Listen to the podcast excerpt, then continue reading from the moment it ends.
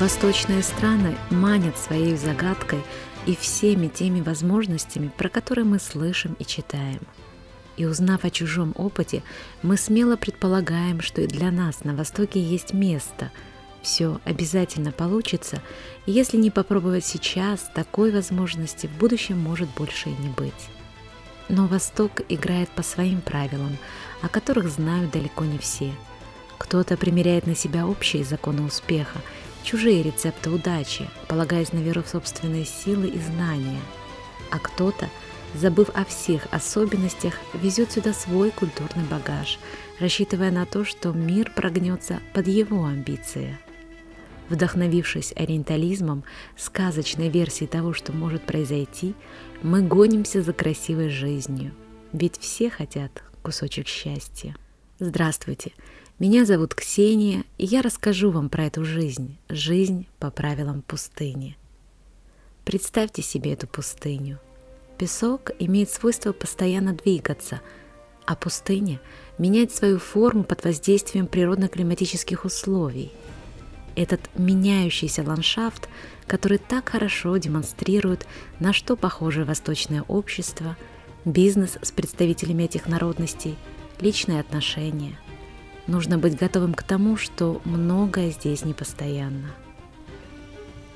Вне сомнений, я абсолютно уверена, что многие из вас уже думали о том, чтобы эмигрировать или хотя бы временно устроиться на высокооплачиваемую работу где-то далеко – и желательно в одной из быстро развивающихся стран Персидского залива. Лидером такого направления уже второй десяток лет являются Объединенные Арабские Эмираты.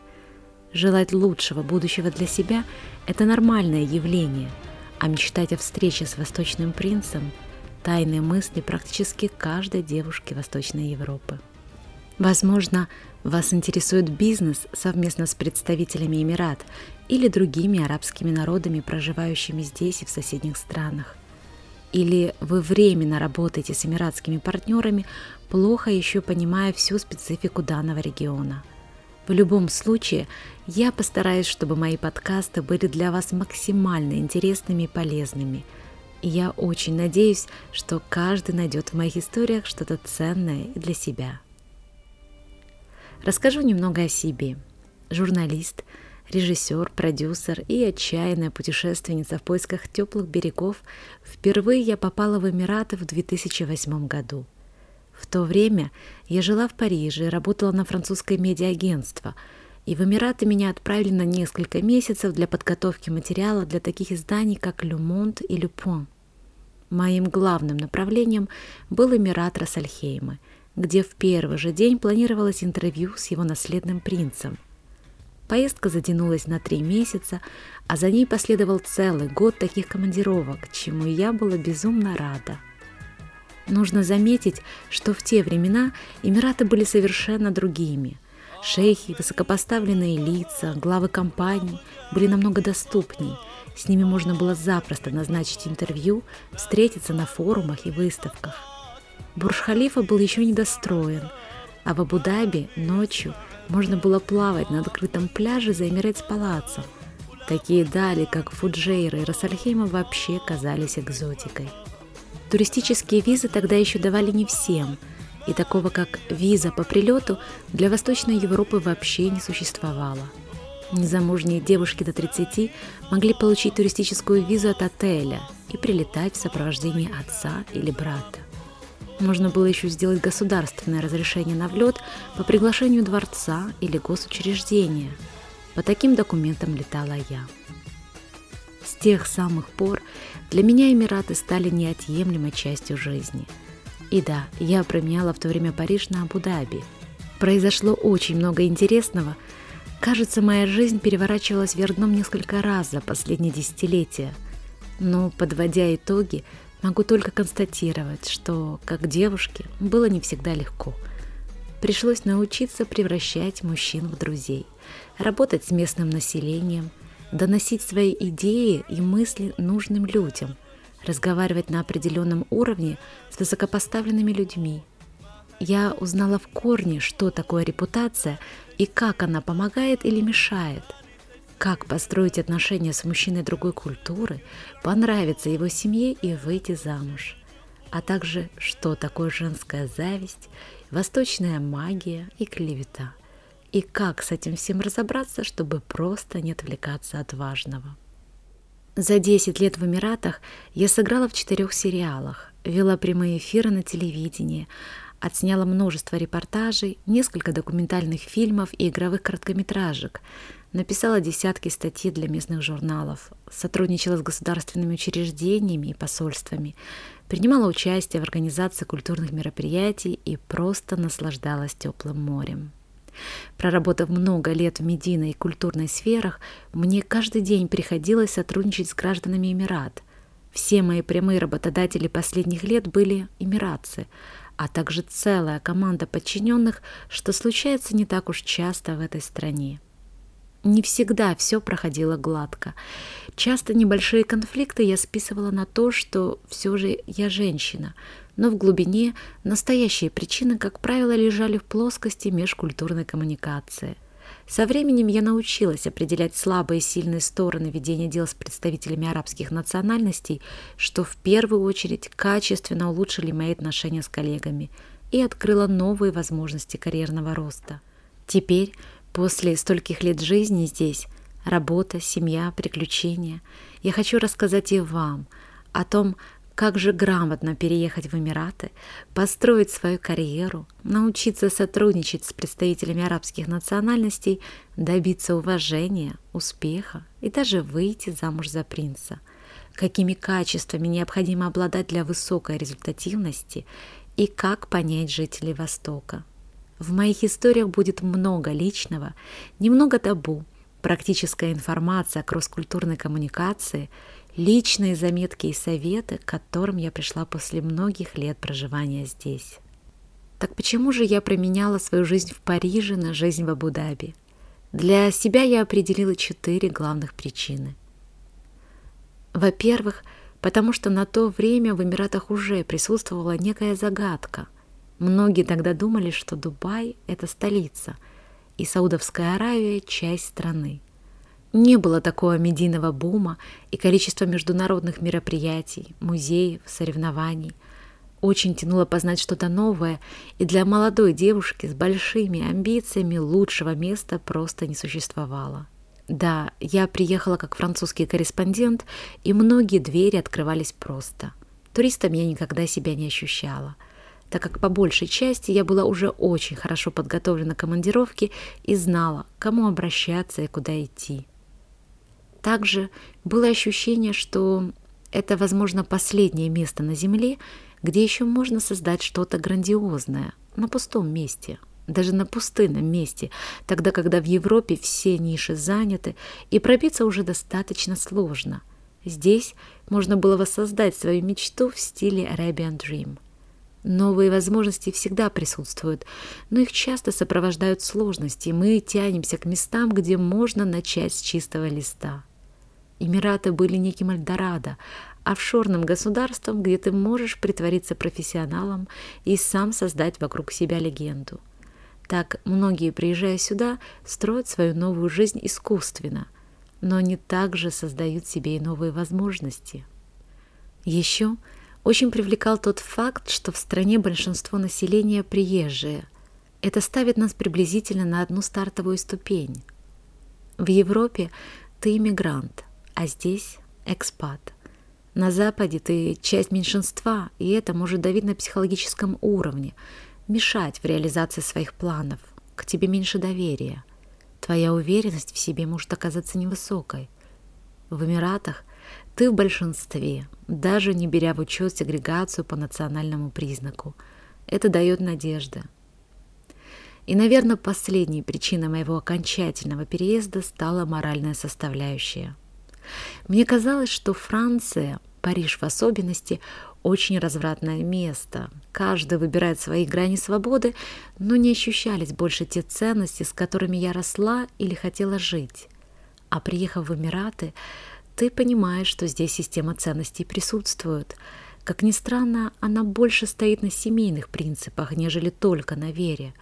Поэтому и традиции в Эмиратах порой важнее, чем религия. но об этом в другой раз. Мне понадобилось много времени, чтобы понять, насколько все же мы разные. Причины, которые меня сюда привели, базировались на очень поверхностном понимании культуры Эмират и очень быстро перестали быть тезисами. Это было всего лишь поэтическое представление о стране, которую мы поверхностно изучаем по красивым репортажам. Восток действительно отличается от западной культуры и культуры Восточной Европы. Так, какие же различия можно назвать самыми значимыми? В первую очередь, это отношения с властью и институтами государственного управления. Западная модель – это модель низкой дистанции власти. Восток – это высокая дистанция власти. Мы обязательно поговорим и об этом, так как понять жителей Эмират, да и любой арабской нации – это в первую очередь определить их сферы влияния, базу устройства их общества – также восточная культура более патриархальная. В определенном смысле она более традиционная, хотя обобщать здесь тоже нельзя. Для меня данная тема всегда была ключевой, так как для женщин, пытающихся преуспеть в Эмиратах, существует ряд правил, про которые нужно знать раньше, чем случится недопонимание.